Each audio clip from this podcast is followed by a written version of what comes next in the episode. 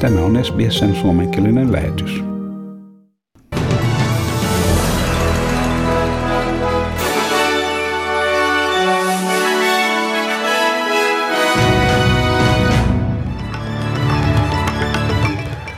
Yhdysvallat sanoo, että Iranin kanssa käytyjä epäsuoria neuvotteluja, tai sanoo näitä neuvotteluja rakentaviksi ja mahdollisesti hyödyllisenä askeleena kohti molempien osapuolten palaamista vuoden 2015 ydinsopimukseen.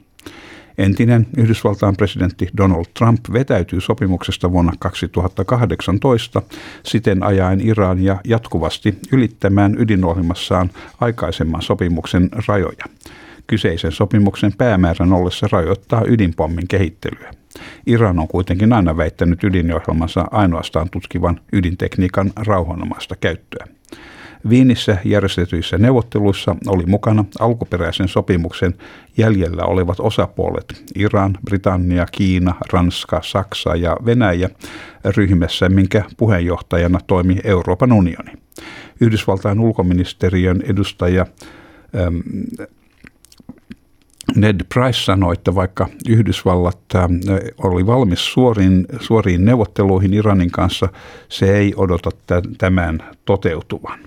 These discussions in Vienna, even though we are not meeting directly with the Iranians. As we have said, it is a welcome step, it is a constructive step, it is a potentially useful step as we seek to determine what it is that the Iranians are prepared to do to return to compliance with the stringent limitations under the 2015 deal, and as a result, what we might need to do to return to compliance ourselves. Näin Yhdysvaltain ulkoministeriön edustaja Ned Price. Ja Uuden-Seelannin pääministeri Jacinda Ardern kuvailee Australian ja Uuden-Seelannin välistä matkailukuplaa askeleena kohti normaalia. Australialaiset saavat matkustaa uuteen Seelantiin tämän kuun 19. päivästä alkaen ilman kahden viikon karanteenia saavuttuaan perille. Heidän on kuitenkin suostuttava useaan terveystarkastukseen ja sopimus saatetaan joutua keskeyttämään koronaryppään ilmaantuessa. Jacinda Ardern sanoi TV-kanava 9 haastattelussa, että matkailukuplan perustaminen vaatii niin paljon aikaa, koska hänen johtamansa hallitus halusi varmistaa, että kaikki tehtiin oikein. I have family and friends in Australia, and I've had some who have had some really devastating situations here in New Zealand that they've been apart from. And so I think for both sides, I know when I called the premiers and said, We're ready, we're, we're going to open, I could hear for them the enthusiasm because after a hard, long year, for you and for us, this is a step back to normal. And I think we all relish those moments. Näin Uuden-Seelannin pääministeri Jacinda Ardern. Ja kansainvälisen ihmisoikeusjärjestön Amnestin uusi johtaja on vannonut puuttuvansa hänen sanojensa mukaan maailman polttavimpaan ihmisoikeusongelmaan, nimittäin rokotepääomaan – Agnes Kalamad on ottanut käsiinsä kansainvälisen Amnestin ohjakset. Järjestö julkaisi tänään keskiviikkona vuosiraporttinsa, mistä ilmenee, että lähes jokainen maailman hallitus tavalla tai toisella käyttää koronaviruspandemiaa hyväkseen rajoittaessaan ihmisoikeuksia. Agnes Kalamad sanoi, että hän ei tule epäröimään paljastaessaan varakkaita ja vaikutusvaltaisia maita, jotka ostavat tarpeensa ylittävän määrän rokotteita. The victims of COVID, whether it was in the UK, in France, in the US, in India, in, uh, in the Middle East, in Brazil, those victims were primarily among the most disenfranchised and vulnerable groups, elderly, ethnic minorities, and so on. Never have we been able to see so clearly the interdependence of human rights between economic and social rights, civil and political rights. Näin kansainvälisen ihmisoikeusten järjestön Amnestyn uusi johtaja Agnes Kalamad. Ja pääministeri Scott Morrison on kieltänyt arvostelleensa Euroopan unionin rokotet toimitusten perusteella. Morrison sanoi eilen puolustellassaan johtamansa hallituksen hidasta rokotteiden jakelua, että EU olisi estänyt AstraZeneca-rokotteen 3,1 miljoonan annoksen viennin Australiaan.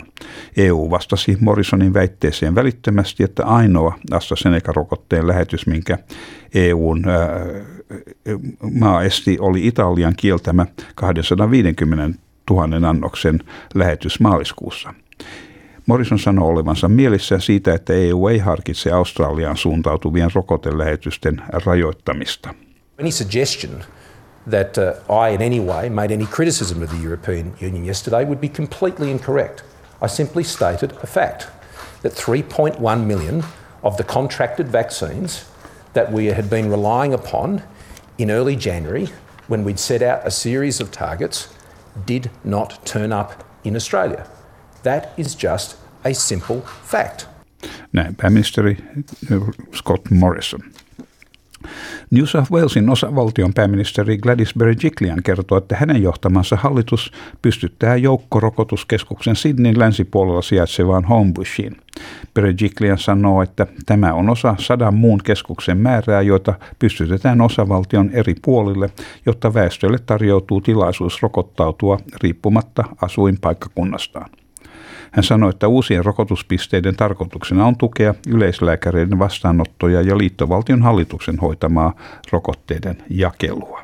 Even after we've done the 300,000 we were asked to do, we'll continue to have 100 sites up and running across the state, in addition to a mass vaccination hub at Homebush.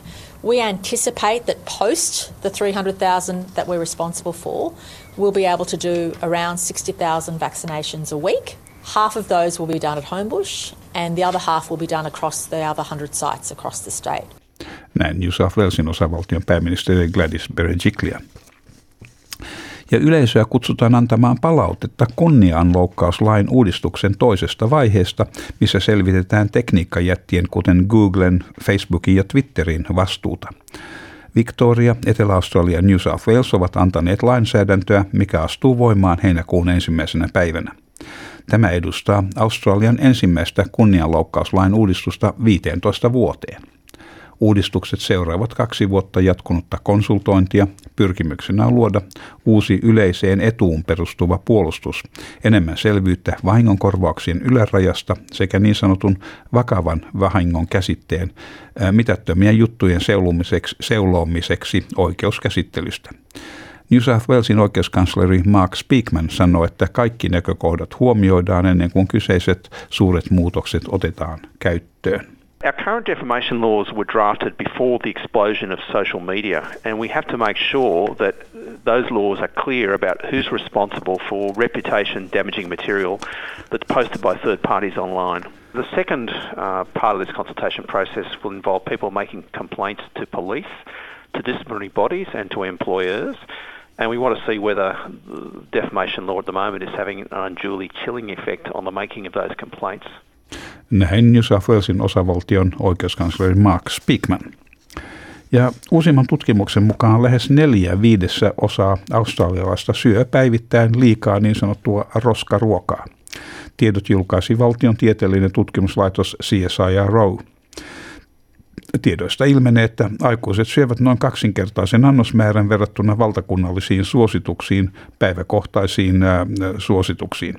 CSIRO, CSIRO kehottaa australialaisia muuttamaan suhtautumistaan välipaloihin ja pikkupurtavaan, joihin sisältyy suklaa, kakut, keksit ja makeiset. Ja tähän kokoelmaan kuuluu myös alkoholi. Tutkimuslaitos on myös julkaissut ilmaisen sovelluksen, mikä helpottaa roskaruuan arviointia. Sitten vielä säähän ja valuuttakursseihin. Perthissä on huomenna luvassa osittain pilvinen päivä ja siellä maksimilämpötila 27 astetta. Adelaidessa on luvassa osittain pilvistä ja 31 astetta.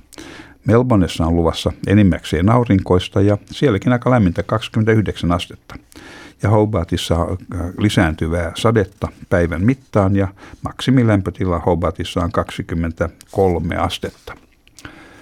Ja Kamperassa on luvassa enimmäkseen aurinkoinen päivä ja maksimi on 25 astetta. Wollongongissa äh, sadekuuroja 24 astetta. Ja niin myös Sydnissä, mutta sadekuuroja täälläkin, mutta vähän lämpimämpää 26 astetta. Ja Newcastlessa on myös luvassa sadetta huomenna ja maksimi on 25 astetta. Ja Brisbaneissa on luvassa osittain pilminen päivä, mutta ei sadetta 25 astetta. Ja Townsvillessä on luvassa enimmäkseen aurinkoista ja siellä 31. Ja Kansissa osittain pilvinen päivä sielläkin ja ja 32 astetta. Ja Darwinissa on luvassa puolipilvinen päivä, mutta ei sadetta, ja maksimi on 33 astetta. Ja Helsingissä tänään puolipilvestä ja sitten illalla luvassa sadetta, ja Helsingin maksimi on 4 astetta. Ja Australian dollarin kurssi on 0,65 euroa ja euron kurssi on 1,55 Australian dollaria. Ja siinä olivat tämänkertaiset uutiset. Haluatko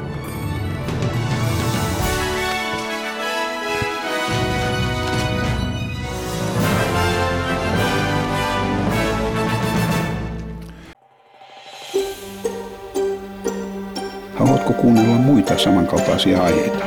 Kuuntele Apple, Google tai Spotify podcasteja tai muuta suosimaasi podcast-lähdettä.